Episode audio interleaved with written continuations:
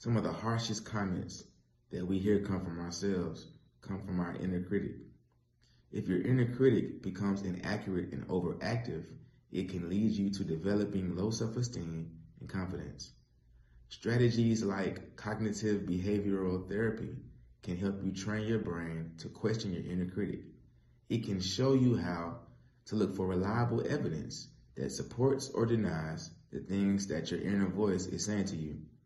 Always be on the lookout for opportunities to congratulate, compliment, and reward yourself. And finally, put a stop to the negative self talk that destroys your confidence. Truly.